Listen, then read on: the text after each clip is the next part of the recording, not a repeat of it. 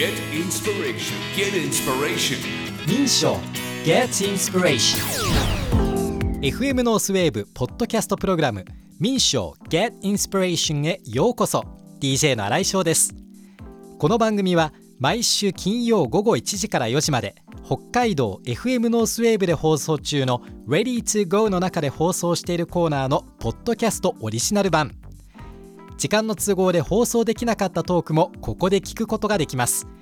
企業や自営業フリーランスなど道内でユニークなビジネスを実践する人々にスポットを当てそのひらめきインスピレーションの源流についてインタビュー。さて今週はどんなひらめきに出会えるんでしょうか。今回はこの番組をサポートしてくださっている全国商工団体連合会の北海道ブロックを担当する組織北海道商工団体連合会の事務局長でいらっしゃいます。井上元美さんに民商ってどんな組織なのか。町の経営者はどんな悩みを抱えているのか伺います。では井上さんよろしくお願いします。よろしくお願いします。改めてなんですけれども民商民商っていうふうにねこのコーナーでは皆さんも耳なじみになってきたと思うんですが民商って何をしている組織なのか教えてください。はいえー、中小業者、まあ、中小企業もそうですがまず一つは、えー、税金の相談を受け付けてますし、えー、あとは各民省でですね、えー、労働者、えー、従業員を雇い入れた時のその雇用の手続きこうしたことを主にやっています。えー、また中小業者の困りごとあ何でもとりあえずですね話を受けていると相談を受けているというところであります。やっぱり民商って中小企業とかフリーランスの強い味方だっていうイメージがあるんですけれどもそもそもこう歴史遡るとどこからスタートしてるんですか？歴史を遡るとですね、えー、北海道で言いますと、はい、ちょうど今年が60年を迎えます。あそうなんですね、えー、ただあの北海道私の今、えー、所属しています北海道商工団体連合会がちょうど60年を迎えたんですけどもその前にですねえー、札幌で、えー、その5年ほど前にですね、うん、えー、民主が立ち上がっていますので北海道では、えー、約65年ぐらいでしょうか。全国では今年は71年目となります。長い歴史あるんですね、はい、へえやっぱりそれはもともとはこうまあ時によっては立場が弱い、まあ、人たちになってしまうフリーランスとかこう中小企業の皆さんが手を取り合って、ね、意見を出していこうっていうそういう強い思いがあってできたんですかね。そうですね実はあの結成当初はですねもうかなり厳しい徴収攻撃っていうのが行われたようです。徴収攻撃、はい、いわゆるその国がですね中小業者に対する、えー、税金をまあ課税してですね、はい、そしてその税金を徴収する。かなり厳しいですね取り立てがあったようなんです。はい、そこではですね、あのー、もうそれこそ、えー、家具から、はい、えー、着るものまでの差し押さえまでされてというのがですね、えー、行われていてそれでまあ困った人たちがですね、えー、集まって組織ができたというふうに伺っています。なるほど、まあ、そんな時代背景もあったんですね。でまあ、過去を見てみると2018年胆振東部地震の時には1か月で1000人以上の声をまとめたというふうにも聞いているんですがこれも詳しくお聞きしていいですか？はいえー、この頃、まあ、今もですけども、あのー、全道では約6000人以上のですね会員を我々としては組織しています。でこの地震の時にですね、はい、えー、現地であります日高方面では、えー、家屋の倒壊だとか、ね、直接被害はあわあの遭われていますけども道内全体でご存知だと思いますけども、えー、長いところでは1週間程度のですね停電が発生しました。うんまあ、中小業者、まあ、商売にとってですね電気がないというのはですね非常に、えー、困難な時でもありました。なのであのー、およそ我々がね組織してます。6,000人以上のですね会員さん。全員がこの被害に遭っているというふうにですね我々も感じて全員対象にですね、えー、このアンケートを行っています。それは具体的なアンケートを聞いてどういう行動をされたんですか、はいあのそれぞれそれぞれのですね、えー、地域にあります民商のあの民商工会の方にですね、えー、お願いしてそこでからですね、まあ、事務局役員さんがですね、えー、各、えー、会員さんのところを訪問しながらですね声を集めているというふうに聞いてます。改めて北海道の民商の組織って北海道内にいくつあるんでしたっけ？えっと、13の民主商工会がありますね。それぞれ、まあ、が、まあ、その井上さん当時は関わってたんですか？私当時は帯広民商にいました。あそうなんです。か、はい。じゃあまあその帯広管内で、はい。まあ、そういう行動をされて、はい、アクションされて実際こう困ってらっしゃる方やっぱりたくさんいたんですかね？そうですね。あの私がちょうどお帯広民商でもですね一番、えー最高厳正と言われる1300人以上ですね、あのー帯広民商で会員さんを迎え入れた時期があったんですけども、ええ。その頃はですね、えーいわゆるそのなんていうんでしょうかね金融問題が中心にありました。えー、とこれあの社会問題になったんですけどもその商工ローンっていうですねはい。えー中小業者向けにですね例えば、えー手形を貸し付けて、ええ。えーそれこそ年利で言ったらですね、えー、100%, 100%だとか200%ぐらいのですねこの本当に高利のですね、えー利息をかけるようなそうした貸し出しを行っていた企業があってですね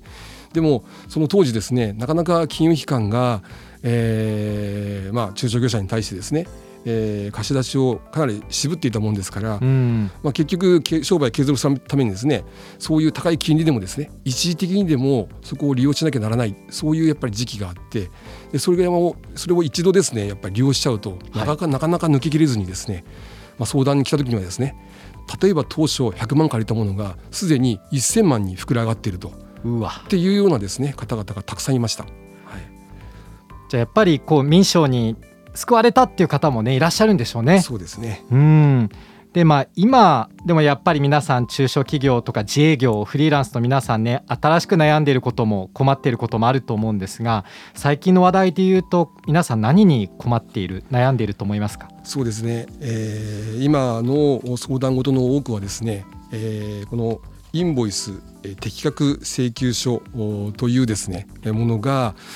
えー来年の10月1日からですね、まあ、施行されようとしています。まあ、その準備のためにですねもうすでにこのインボイスの番号の登録も今税務署の方で受付は始まってますし、ええー早いところではですね、あのーまあ建設でいうと元請けさん下請けさんっていう間柄の中で、まあ、元請け業者からすでにその番号を求められているという業者さんも出てきています。うん。でもそれって求められても一応来年の10月までは待ってもらえるっていう認識でいいんですか？そうですね。あの本人があの来年の10月施行なので、はい。しばらく待ってほしいというふうにですね相手に伝えれば、えーそれはそれで当然待ってもらえるんですがただあのこの制度はですねあの結局元請けさんが、はえー消費税の申告するときに下請けとなる人のですね、えーに払った金額が消費税を払ったとみなされなくなってしまいます。うんこの領インボイスの領収書がないとですね。なのでこのインボイスの領収書インボイスの番号をついた領収書をですねやはり発行したものをそれを持ってですね、えーまあ、帳簿整理を行わなきゃならない、それでやっとあの預かった消費税から払った消費税その差差額をですね納めるのが消費税ですからその差額をお少しでもですね、えー縮めるためにですね、うんこの各業者にですね、えーこれを求めているということになります。いやこれね、まあ、僕もフリーランスで やってますからかなり耳の痛い話題だなっていうふうには思ってきたんですけど、まあ、そういうしかも一人だとやっぱり相談する相手っていうのも限られてるし細かいこと知ってるなんか相談相手っていうのはなかなかいないので、そういう時は民商にまあ電話なり、はいね、あのしてみたらいろいろ相談に乗ってもらえるんですよね。そうですね。あの私がきあの今話したようなですねことはまず、えー説明も詳しく、えー現場の方の民商ではやってくれますしあと、えーそれこそあまり選択肢はないかもしれませんけどもこの、ね、インボイスを、まあ、番号を取らない方法ね、そして取らなくてもですね、まあ、申告やなんかにあの支障がないような方法等も含めてですねアドバイスがあると思います。なのでぜひねこれ気になった方はチェックしていただきたいですしあと民商では町の経営者の皆さんに具体的にどんなアドバイスを他には行ってますか？そうですね、えー先ほどまあ話したようにですね、えーまず税金関係はあーほぼ民商で、あのー、全てはい。対応できるかなというふうに思います。うん。民商ではあのー会計事務所とは違いますので皆さんに税金のことを知ってもらってえー皆さんが自身皆さん自身がですね、えー自分で確定申告をできるそこまでのですねサポートを行う、えーそういうことをですね中心にやっています。確定申告のサポートもしてもらえるんですか？そうですね。へえあと個人的には結構あの6月ぐらいに国保のお金のね明細が来た時にびっくりしちゃってこんなに高いのって思ったんですけどがそういうお話とかは相談されるんでしょうか？えもちろんそれは相談します。ああのー国保もですね、えー地域によっては、えー減免制度とありますしまた、えー分割やなんかのですね支払いなんかをするためのですね、えー相談も受けています。心強いですねでそんな民商でもう長く働いてらっしゃる井上さんだと思うんですけれども、まあ、キャキャリアでいうと結構何年ぐらいになるんですか？まもなく30年ですね。おお すごい一世代分って感じですよね。どうですか、まあ、現場でね動かれていた時代もあるかと思うんですけれども、まあ、やりがいを感じる場面って思い起こされるのどんな場面ですか？そうですね。あのー先ほどもお話ししましたけどもちょうど、えー帯広民商で、はいあのー会員のですね、えー会員数がピークを迎えた時期にですね、あのーその金融相談をおたくさん受けました。うん。でさらにですねあの相手の金融業者とのですね、はい。えー対応やなんかも、まあ、それこそまあ初めての経験でしたけどもありましたし、まあ、そういったことを通じてですね、あのー結果的にその時はですね、えー高い金利のものをですねちょうど国の制度が、ええ。あのーあらあの新しい制度が出来上がって高い金利を借りてる人をサポートできるようなあの安い金利で書き換えるっていうかですね借り換えをするっていうことができたんです。でその時に、あのーそれまで、えーまあ、諸先輩方のですね、はいえー経験なんかも聞きながら、あのー相当お借り換えのお手続きの方をですね、えー手伝わせてもらいました。結構あれですよね、まあ、当事者の方とあと相手企業との間に入ってくださる存在そうですね。結構あの、まあ、個人的には負担もあったんじゃないですか？まあ、そうですね。まあ、ただ、あのーまあ、今でもですねその当時、えーはいそういうことを携わったあ会員さんがいらっしゃいまして、まああのー本当に当時はね本当にでも助かったという話を聞くと、まあ、本当にねあのやっててよかったなというふうに思いますし、うんえーそういったことがやっぱり会員さんからですね、まあ、あの喜ばれる、ね、民賞があってよかったというふうにですね言われるのがやっぱり一番嬉しいですよね。いや本当にねなかなか相談しづらい事柄だからこそやっぱり味方になってくれる存在っていうのは心強いですよね。やっぱりあの困っている皆さんにねアドバイスをされる立場ということなんですが、まあ、いろんなシチュエーションがあると思うんですよね。まあ、そんな中でこう助けていくためにアドバイスをしていくときに心がけていることって何かありますか？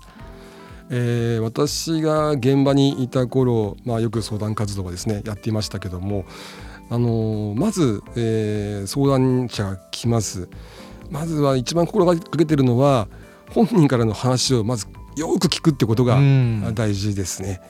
でこれまでの受けた相談の中でもですね、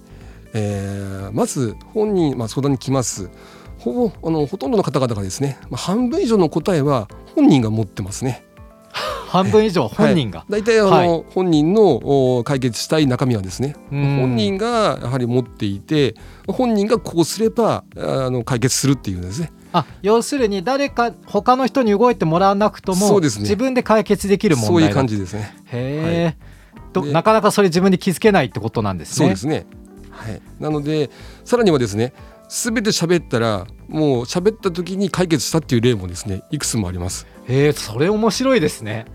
なのでほとんどその本人が考えていることうん。が、それこそこちら側が受け止めてでそれを同じような形で返した時に、まあ、本人がですね、まあ、気づくというようなですうね、ん。まあ、そういったこともよくありますね。あ全部話し切って解決したっていうのは、はい。整理ができたってことなんですか？まあ、そういうことになりますね結果的には。まあでもそういう役割を担ってらっしゃるのもすごく重要だなっていうふうにまあ思いますよね。まあ、まず、えーそのね業者さんの、まあ、話の話、まあ、結果的にですねそのお中心となる要求以外にですねまあ、家庭のことだとか、ええ。またねその、えー商売に対する、ね、悩みだとかまたは健康のことだとかうん。いろんなこう悩みが重なって結局、えー、自分でやっぱり落ち着いて整理ができないというのがですね、まあ、ほとんどの事例なのかなというふうにも思ってます。やっぱりね、まあ人に話すっていうのは大事ですよね。そうですね。まあ、実際にねやはり我々がですね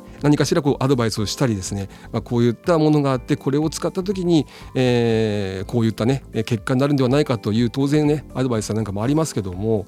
あのほとんどがですねやはりあの、ええ、本人が何かしらの解決策を持っているというのが現状だと思います。なるほどでは民商が社会に果たす役割まあ、ここに関してもぜひですね井上さんどういうふうに考えていらっしゃるのかお聞かせください。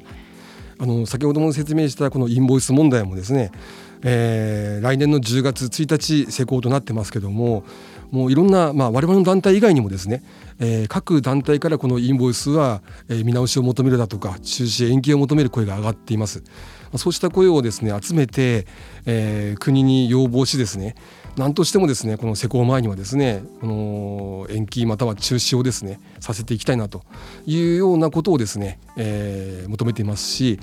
今このコロナ禍とそれからあの、ね、非常に、えー、この高くなってきたこのあのなんていう高騰問題ですね、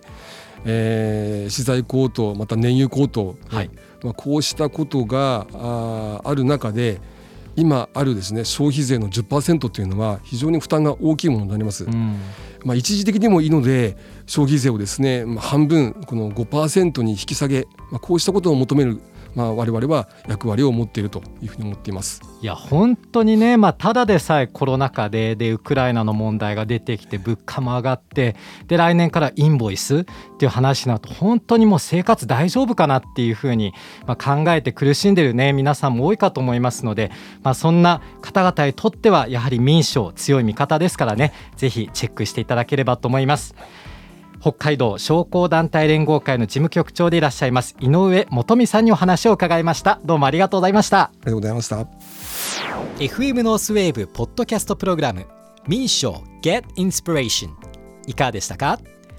小企業フリーランスの助け合いの組織民賞について知りたい方はまずは民賞のホームページにアクセスしてみてください。